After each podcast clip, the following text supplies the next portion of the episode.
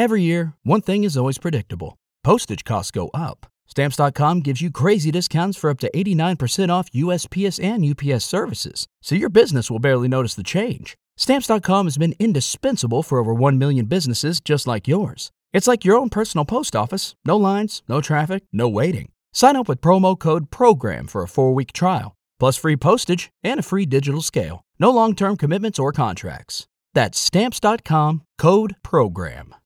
Hi, everyone. Welcome to a new edition of the 19th Hole Golf Show. I'm Ryan Ballengee, and it is great to be on with you again. Not to have you with me, but to be on with you again. It's been a while since we've done this, and I, I feel the need to apologize for not having done this in a while. Uh, the Masters, obviously, is a pretty crazy week for Golf News Net, and last week being Easter, I traveled early in the week, and when I do that kind of thing, I just I try to tune out uh, all the golf stuff and all the work stuff, and, and just try to be present with my family and it just didn't lead to a podcast after the Masters. And so I wanted to do one. I wanted to react to the Masters. I wanted to react to what happened more than what I did on GNN, more than what I've done in other radio appearances, because there's not necessarily a guarantee you heard or read any of those. But just to talk for a little while about some of the implications of the Masters, of Tiger winning, of uh, Dustin Johnson and uh, Xander Schauffele, and of Brooks Koepka tying for second, of Francesco Molinari falling apart toward the, the, most evidently toward the end, but I think we, we knew it for more of the round than maybe we wanted to let on. at least I, I kind of figured it was pretty apparent by the fourth or fifth hole. And just trying to kind of spin it forward. Where do we go from here? Because we do have a major. We have another major in a few weeks. It is Major. Uh, that's where we're going to go with for the PGA Championship and it's just a few weeks away. I mean, we, we end April this week, basically. I mean, my birthday is the 30th, so next Tuesday I turn 36. That ends April, and then basically two and a half weeks later, we are just smack dab in the middle of a major championship on Long Island at Bethpage State Park. So we've got a lot to kind of chew through pretty quickly before we get to all of a sudden another chance for a major uh, champion to be crowned or a, a, someone to add to their tally. I'm looking at Tiger. I'm looking at Brooks, but I think we should start with Tiger just being who he is. I mean, I, I and what he accomplished and what all that kind of means. Let's let's start there. I, I have to tell you that I never figured Tiger was going to win another major championship. I mean, it's kind of hard to, and that's after the the fusion. I mean, you're like, okay, he's got a fuse pack. What? Now what? And you figure, okay, well, if it didn't go well, then he's just going to go and design golf courses for a while, and maybe he'll try a couple of times to be a non-ceremonial golfer, and he'll show up at the Masters, and he'll play out his U.S. Open exemption, and he'll play in the Open here and there, and the PGA here and there, and maybe every once in a while we'll get a little thrill going into the weekend, but probably never going to experience what we experienced, at least what I experienced from the time I was 13 years old until um, basically my 30s you know, two decades worth of incredible golf, and I, I, I guess that that's the shock. First of all, they got to this point that the fusion worked. I mean, if you listen to people who do this for a living, if you listen to people who perform spinal fusions, they say that this, this is at best a 50-50 chance that he could even play recreational golf again, much less play at this kind of level and have that kind of swing speed and play that kind of golf, that kind of championship golf well over four days. Um, it, it's a miracle.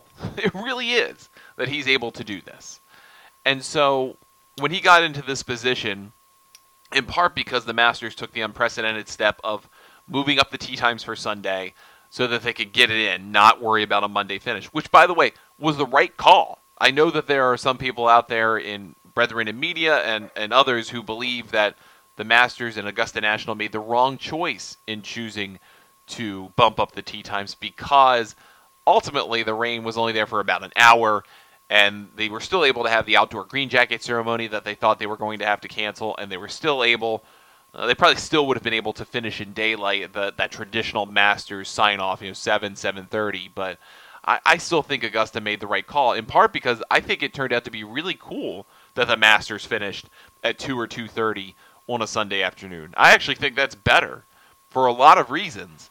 For the average person on a Sunday, especially if you're a golf fan, you, you know you're going to be watching golf. So you've kind of cleared out your day. You've cleared out Masters Sunday. It's there's nothing on the books except maybe church in the morning if you do that kind of thing, maybe a little yard work if you can, uh, something like that.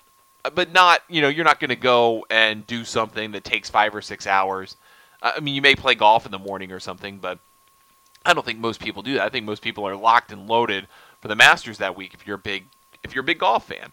And so when they said, "Hey, we're going to tee off at, we're going to get the leaders off at 9:20 in the morning and threesomes off of one and ten, like, yeah, let's go. Let's let's have breakfast at Augusta. Let's do it and get it done. And then by the time it was done, the the beauty of it was that Tiger won. Obviously, that was incredible. But that the tournament was over and you could just kind of buzz about it for the rest of the day, and you could still buzz about it the next day because it's the freaking Masters. You just didn't have to wait those extra five or six hours to do it, which I thought was great. I thought that was good for the tournament. I wouldn't be opposed to seeing not a threesomes finish, but I wouldn't be opposed to seeing an earlier finish in the future. I, am sure they will never consider this other than an emergency situation.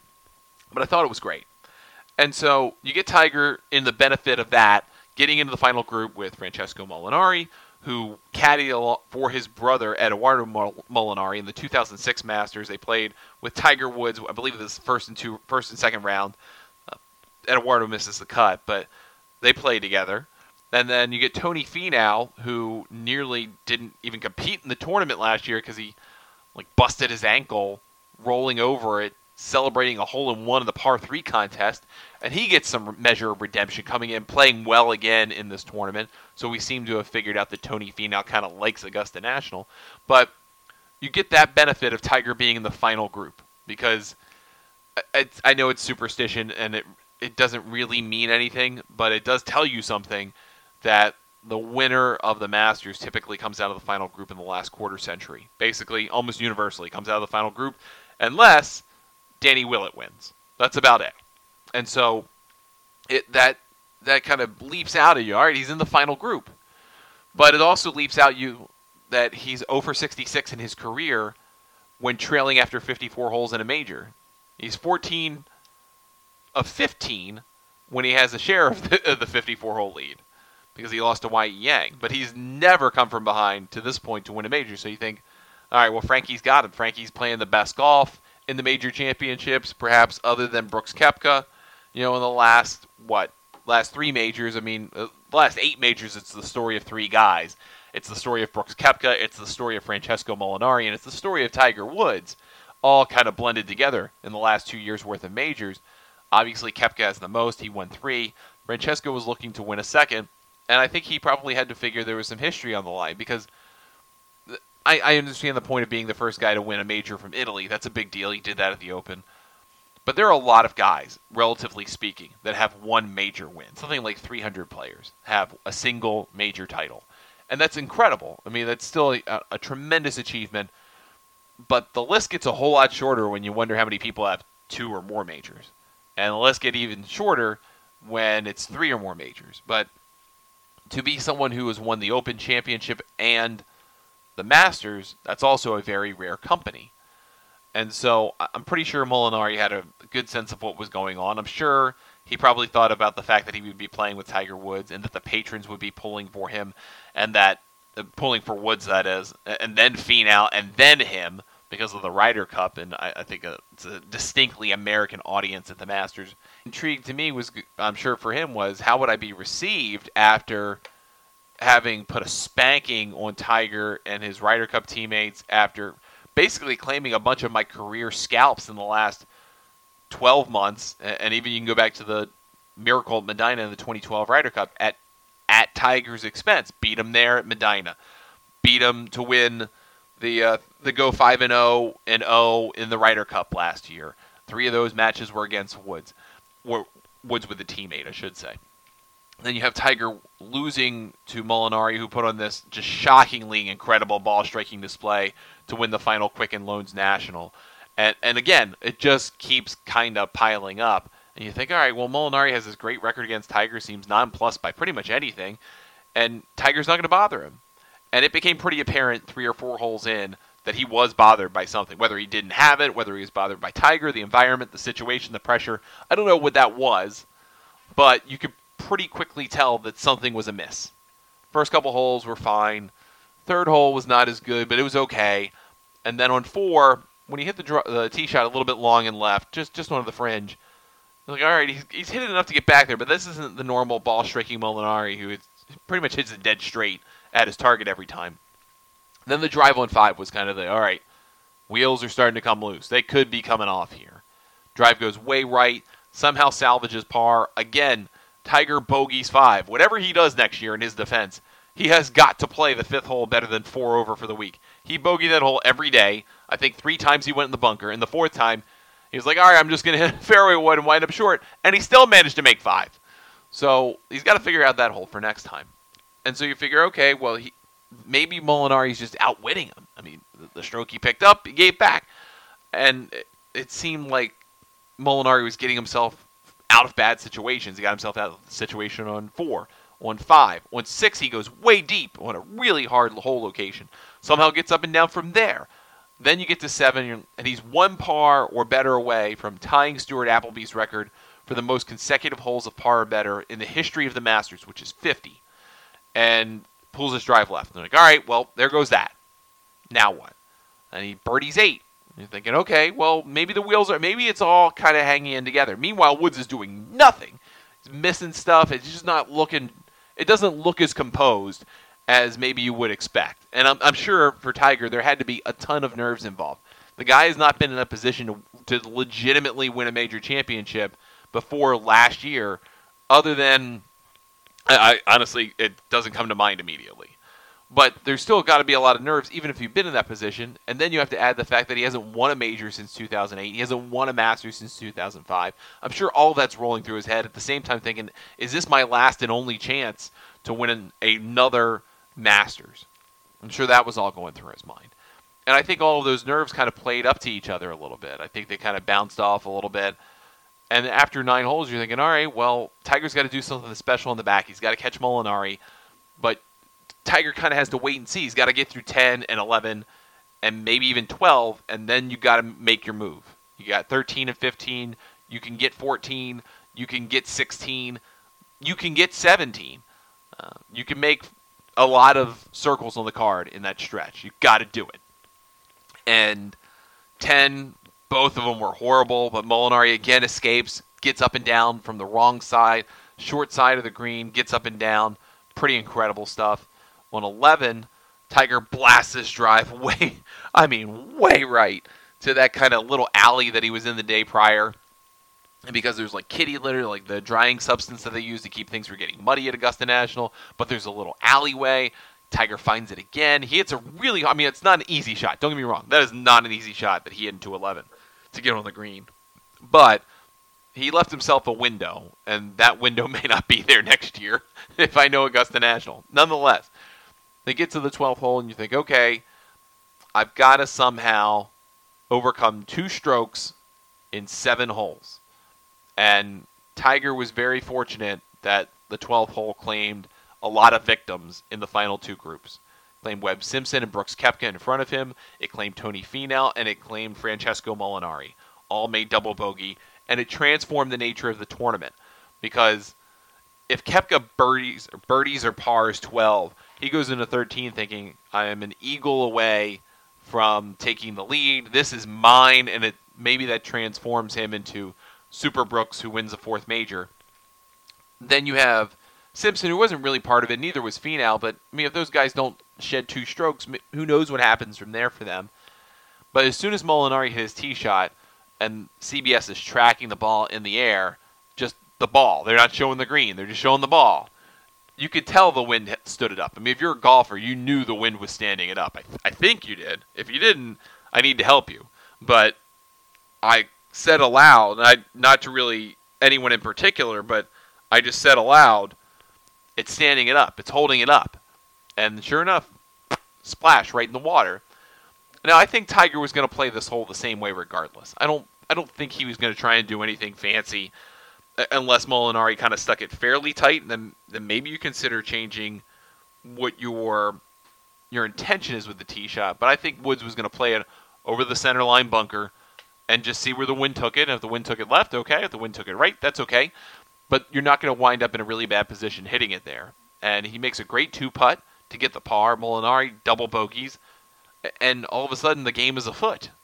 Tiger hit a very risky tee shot on 13. He pulled it off, leaves himself a mid iron into the green, really a short iron into the green, makes the birdie, almost made eagle, but makes the birdie, which is the key point. 14 gives himself a look. 15, again, nuclear drive. And Molinari, this is where Molinari gets it. He, he gets stuck behind a tree for his third shot.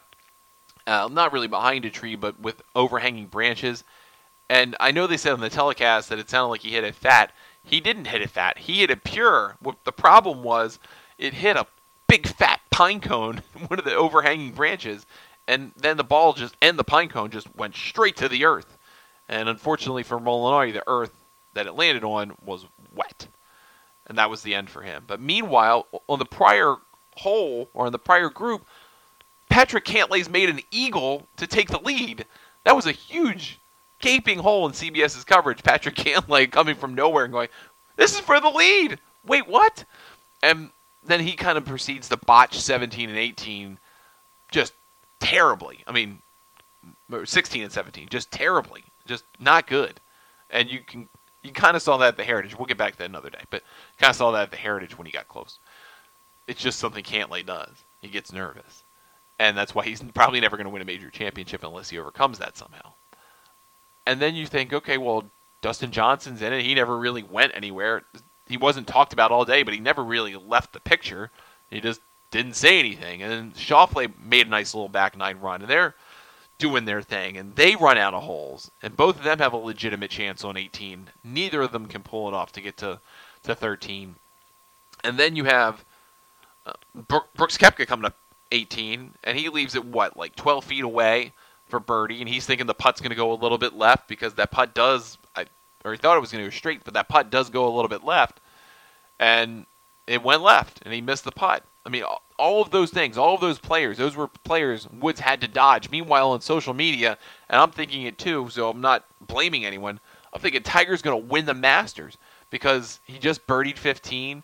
He's got the lead back. All right, on 16, he nearly holes it out. That's a gimme. He's going to make that. Now he's got the lead alone, but you still have to dodge all of these players who can still get there, and none of them do. And that was the remarkable thing, I thought. None of them got there. Went 17 or 18. And Tiger on 17 hit a great approach shot after a tremendous drive that he pretty much no looked into the fairway. And I, I thought he would try and get the kind of the death knell then to lock it all up but he, he just seemed to kind of miss the read. Or I mean, they played it off like a lag on TV. I don't I don't think that. I think he just misread it. But he gets 18. He's got to make bogey or better to win the tournament. He's up two. All he's got to do is get in the house in five or better, and he's going to do it. And I, I thought he had a great tee shot with the, the fairway wood to avoid the bunker on the left. And he just kind of got a bad kick on the right and left himself under a branch. But again, this is what happens when you're a 14 time major champion and you've won 80 times on the PGA Tour and God knows how many other times, other places, and other tours. You realize I need a five to win. I need to do everything I can to make sure I make five. And so he never put into play anything that could have cost him five or better. He got onto the green after a third shot.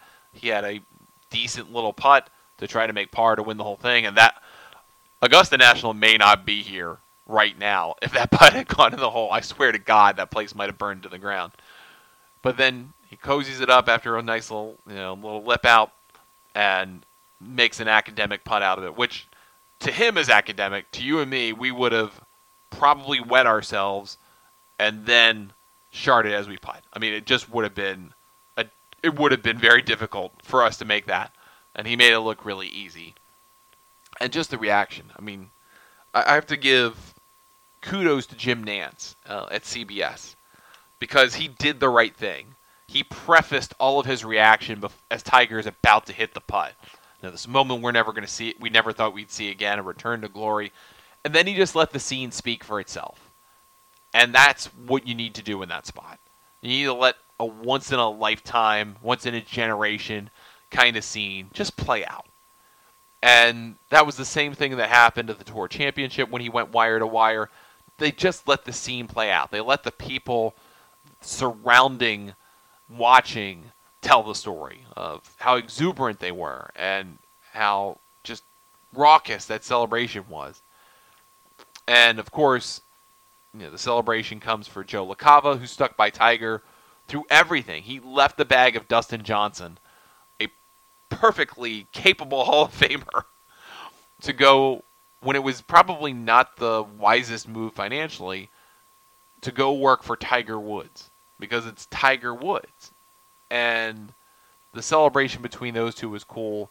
Kind of called back to the 2013 Players Championship when Woods and LaCava are standing in the cabin or whatever near the clubhouse, the scoring cabin, and he wins, and Tiger kind of pushes LaCava and goes, "How about that? How about that?" And similar thing, kind of a little push, and we did it. Uh, how about that? So that was cool. And then, of course, I, I think if you're a parent, you probably lost a little bit when Tiger, you know, fist pumps, arm pumps his way up the hill and big strides, and sees his son Charlie and gives him a great big hug and hugs his mom, who's been there, who was there in 1997, there in 2019. Earl Woods obviously not there, died in 2006, and then his daughter Sam, his oldest child, his girlfriend Erica. I mean, you kind of start to lose a little bit of emotional connection there, but as just as a human being, you don't get a chance to celebrate many moments like that. You don't get to celebrate many high moments where it's everything that you ever wanted and you get to celebrate it with the people who helped you the most, with the people who who love you the most. And uh, I think that's why we, we get emotional because we tra- at least I do. This is what I do. I don't know about you, but I transport myself into not maybe not that moment. I, I don't think about what would it be like if I won the Masters. I, I don't think about it that way. I think about the things I want to accomplish, uh, whether that's professionally, whether that's personally, w- whatever, and what it would be like to celebrate those moments with my family. Because I have those goals and I have those things in mind that I still want to do, and I want to celebrate those things if and when they happen, and do it maybe not quite as dramatically in front of millions of people watching me around the world who have had a window into my entire life, the great and the tragic and the horrible, but just to be able to have that moment where the that energy courses through your veins that you did something really special. And that that's where I transported myself to. And that's why I wrote what I did for Golf Newsnet about why this Masters will always be my favorite. Why what it means to me to be able to have seen this and then it happened. Uh, I, I I always watch the 86 Masters when it comes on. The 86 Masters and the 97 Masters. I mean, I'll watch pretty much any Masters anytime, but those are obviously my two favorites. 86 for a very clear reason. It's the greatest, at least it was until a couple weeks ago, the greatest Masters Sunday in history. And what that comeback for Nicklaus represents, what it means to get that one last one. It it's special, obviously. And then for Tiger to reestab- to establish himself as the apparent heir to Jack Nicklaus 11 years later at 21 years old. 11 years after watching this first final Master Sunday on TV, mind you. That that achievement is also incredible and remarkable and emotional in an entirely different way that this kid from California was trained by his dad and he was precocious enough to weave through all of his dad's faults, figure out how to play golf, and at the age of 21, 21, become the Masters champion. And what that all entailed for those two as a dynamic father and son, obviously from the golf perspective, but as a family, because Kultida Woods is a huge part of of Tiger. Obviously, she was the one with the killer instinct, supposedly, and so to have all that kind of come full circle in the 2019 Masters, I, I think it's got. I mean, if it's not my favorite, I got. I have to give it time to think about that kind of thing. I, I don't like declaring things the best ever, or the worst ever, or the whatever, right after they happen. You gotta you gotta think about it. You gotta work through it for a little while. And I, I think when it comes time for the Masters next year, when we get to April next year, and they start airing all of the the highlights videos, and they try to do like five a day. I know what three I'm gonna watch. I'm gonna watch 86, 97, and 19, and they will probably be my favorites for the rest of my life. And I don't. I honestly don't need to go to the Masters. I can just watch those three and be perfectly happy because they're emotional, they're inspiring, they're. I don't need meaning from from sports. I don't need that, and I'm sure you don't either. I don't think most people do really, but every once in a while you need a little jolt, you need a little reminder, need a little inspiration, and I think that's what those three Masters highlights films provide, uh, or will provide in the case of 2019, whatever it is that it comes out. And so we've suddenly gone from basically in 2017 thinking, okay, well, if Tiger can start coming back and playing tournaments and finish four rounds upright, cool, that's great. He can be a, per- a person, a fully functioning person for his children who are growing. Cool for him. No personal impact. Sounds great. And then in 2018, he comes back, contends out the gate. I think, all right, well, maybe he can win again. All right, well, he almost wins again. All right, well, maybe he can win a major again because of what happened at Carnoustie, leading alone for an hour in the final round. And then you get to the PGA with Brooks Koepka, great showdown. Koepka holds on, all the credit in the world to him for doing that. But you have the entire crowd behind Tiger in St. Louis. You have him performing extremely well, giving his best stuff, best run at it. Comes up just a little short. And I, I tweeted this at the time, thinking, well, I just went from I'm in a year basically from I'm happy if he's alive and finishing off tournaments upright to he could win the, the Grand Slam next year. He's playing that well. And now he's got a major in the books. He's got 15. I, what I wonder is where does it go from here, of course, because the story's not done. We're not done here. I don't think. When Tiger won, or excuse me, when Jack won the 86 Masters, it seemed pretty apparent that was the end. Like, that was it. It had been six years since he had last won a major. And I know that seems weird to say because it's literally been 11 years since Tiger won the 08 US Open. But if you think about all the time between all the things that happened between when Woods won the 08 US Open and when he won the 19 Masters, you can think about so many years lost. You can think about basically losing 2011, 2010, 2011, 2012 for different reasons. 2010 because of all the stuff that went on in Thanksgiving 2009. 2011 because he was still working with Sean Foley. 2012 because Sean Foley was a bad teacher and he never should have worked with him in the first place. 13's pretty good. He's playing well on the weekends and majors, but he's crapping them away because he can't game manage. He can't putt. And then you get the back problems, and you get the chip yips, and you have the surgeries. I mean, think about all those years that went by where Tiger really didn't have a chance to win majors. 10, 10 11, I'd say 12, so that's three years. Add in 14, 15, 16, 17, basically. I mean, he was horrible. That's seven years. Seven years out of the 11 since he won a major that he was useless. So if you think about it, I mean, in terms of years where he was actually an active, capable golfer winning a major, that's four years. Not as much. But when Nicklaus won the 86 Masters that Sunday, it very clearly felt like a finale, a swan song. We're not going to get a 19th major. We're not going to get a 20th major because that just wasn't in the cards. It doesn't feel that way with Tiger. And I don't know if people at the time contemporaneous to 86, I was three years old then. I don't know if people contemporaneous to 86 in their adult years or golf experts or writers or what have you figured Jack maybe had 19 or 20 in him. I, I don't I don't get the sense that they did. And I get the sense now that people think Tiger's got a really good chance to win the PGA in a few weeks. And he does. He won the 2002 US Open on this golf course it may be a little bit friendlier as a PGA of America course as opposed to a U.S. Open course from the USGA.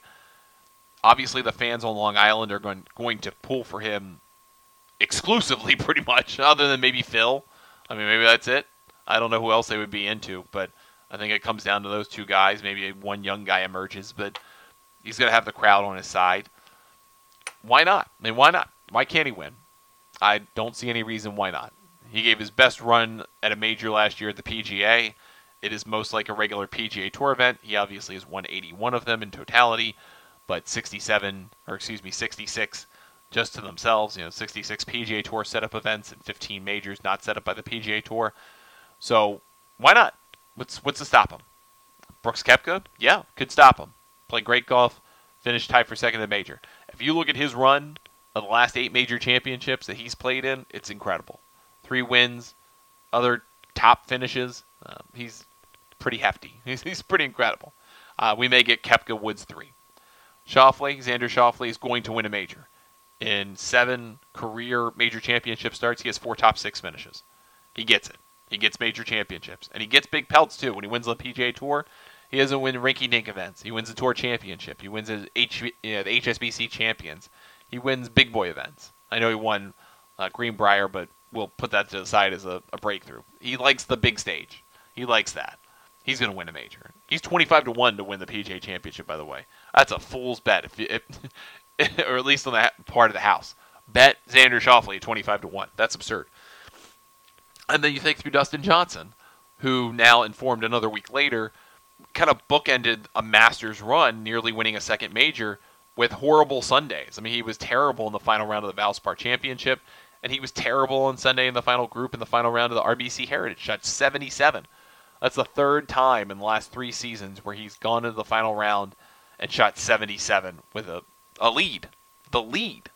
He gets himself very often in that position. So those things are bound to happen. But it is pretty remarkable that it's happened twice in the last couple of months. So I wonder where that puts him.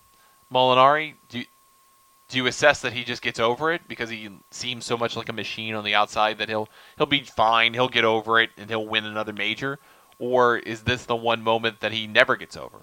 That he had it in his hand with seven holes to go. He had a green jacket in his hand with seven holes to go, and he let it slip through his fingers. There are players who move on from that kind of thing, and there are players who never get over that kind of thing. And I don't know who Francesco Molinari is in that regard. So I'm very interested to see what that means for him. And then, whether, whatever Tiger does, whatever the outcome is of the PGA Championship, in June we go to Pebble Beach, where again, a number of these guys should figure into the equation. Dustin Johnson certainly should. He loves Pebble Beach, plays it very well, plays the annual PGA Tour event there. He's given himself runs to win. Probably feels most upset about the major performances of his career that he shot 80 in the final round of the 2010 U.S. Open there with a chance to win, and then had to wait six more years to get his U.S. Open. Tiger obviously has a great record there, put on the greatest golf performance in the history of tournament golf at that golf course in 2000. Again, 19 years ago, but he did it. And then Koepka, I mean, he doesn't really have much of a record there, neither does Schauffele for that matter, but it seems like golf course is built for those guys. So I, I think we can have a, a year where the same four or five guys kind of figure into the story in all of them, and that would be very interesting to me. Tommy Fleetwood has been a factor in both the last couple of U.S. Opens. Seems like he would be a good fit. Tony Finau seems to have announced himself in the majors, in a sense that he may not be winning majors, but he sure seems to finish high in an awful lot of them. I think he's worth looking at.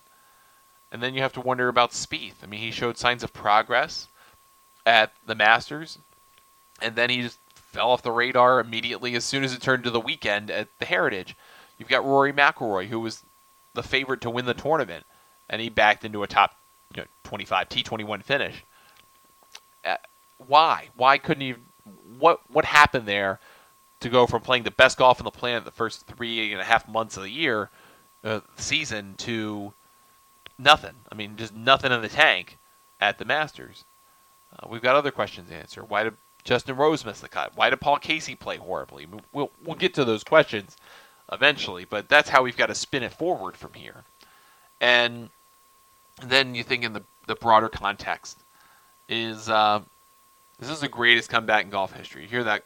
I've heard that question far too many times, and I don't think I have an appropriate answer for that.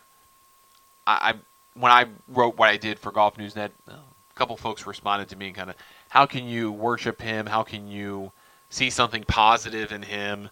He did this, he did that, he wronged people. And all those things are true, absolutely are true. But I think you look for what you want in sports. You look for what you want in a comeback. If you just want to see athletic prowess, if you just want to see someone achieve an amazing skill that either you wish you could do or you try to do or you just you see the beauty in doing something that well, okay, well then you don't have to read meaning into it. But if you do read meaning, if you do derive emotion, if you do get worked up by sports, and not just golf, any sport, then I, I think once you're an adult, you should come to the conclusion that people aren't perfect because you sure as hell aren't. I'm not. I know I've done some things that I am not proud of in my life, that I've shunned people, that I've made mistakes, that I've had to own things that I wish I didn't have to own. And maybe not on the scale of Tiger, not on the scale of cheating on my spouse, not on the scale of being on the cover of the New York Post for like 14 straight days, not checking into sex rehab, not having a DUI, not having five a cocktail of five drugs that are all against the PGA Tour's anti-doping policy. None of that. None of that. Didn't have any of that. But I've done some things I'm really not proud of, and I wish I could take back, or I wish I hadn't done. And I I seek redemption for those things, and I usually seek them in the moment.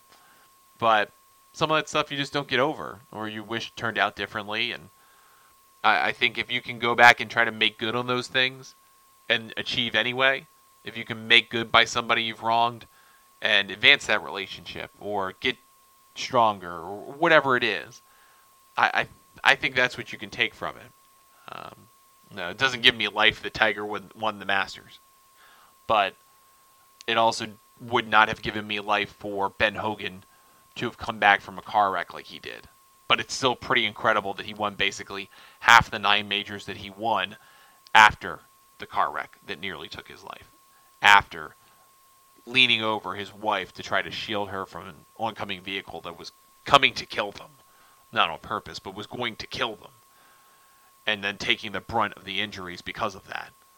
There's something very honorable in that. Even though, by a lot of accounts, Ben Hogan was not a great person not someone you wanted to be around or be friends with, but an honorable man who did something incredibly honorable and still managed to persevere and come back from that maybe better than he ever was.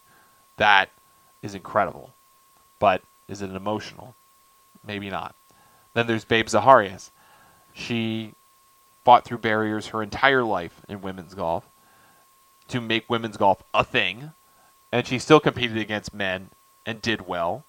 And then, after defeating cancer, after getting over cancer as best they could in the 1940s, she won the U.S. Women's Open with a colostomy bag on her hip. That's unbelievable. No one would do that today. So, what's the greatest comeback? Jack in 86, eh, he was already great. There's nothing really wrong. I mean, he had some financial issues, but nothing really wrong. And we could talk another day about how the 86 Masters basically saved Jack Nicklaus from oblivion, but that's another day. So I, I guess, you know, what's your greatest comeback? It's it's the latest one. It's the one that inspires you the most. Because while people may not overcome all the same things Tiger overcame to win again, people overcome stuff all the time. And I I love a good positive story like that because I like seeing people succeed against either physical limitation, mental limitation, against their better selves, against a system that doesn't want them to do it, whatever it is, whatever they're fighting against. I like to see people overcome and do well. And same thing for, I mean, CT Pan, Cheng Tsung Pan won the RBC Heritage on Sunday. Survived on a tough scoring day. He thrived. Everyone else kind of went sideways or backward, and he won. And he had to overcome a lot. He had he came to the United States from Taiwan, not speaking a lick of English. He became the number one amateur in the world. He played great at Washington, probably their most important player in program history. And then he comes to the PGA Tour, finds a way to get his card, just kind of hangs around for a couple of years, plays like 30 tournaments a year, just tries to figure it out as best he can, and then he finally breaks through. There's a lot to unpack there that he overcame that isn't heavily public, and it's not going to be because he's not the number one golfer in the world. He hasn't been a part of our lives for 25 years. But there's still a lot to overcome in that. I find a lot of value in that. So I don't think that you have to answer the question, what's the what's the greatest comeback ever? I think you can just appreciate each situation for what it is. And if you're someone who believes that Tiger cheating on his spouse, which he did, I mean, I'm not lying about that, uh, and I'm not trying to be an apologist for that, but if if you're someone who was never going to get over that, then I and you're not going to forgive him for that, then this means not not as much to you. It means nothing to you maybe.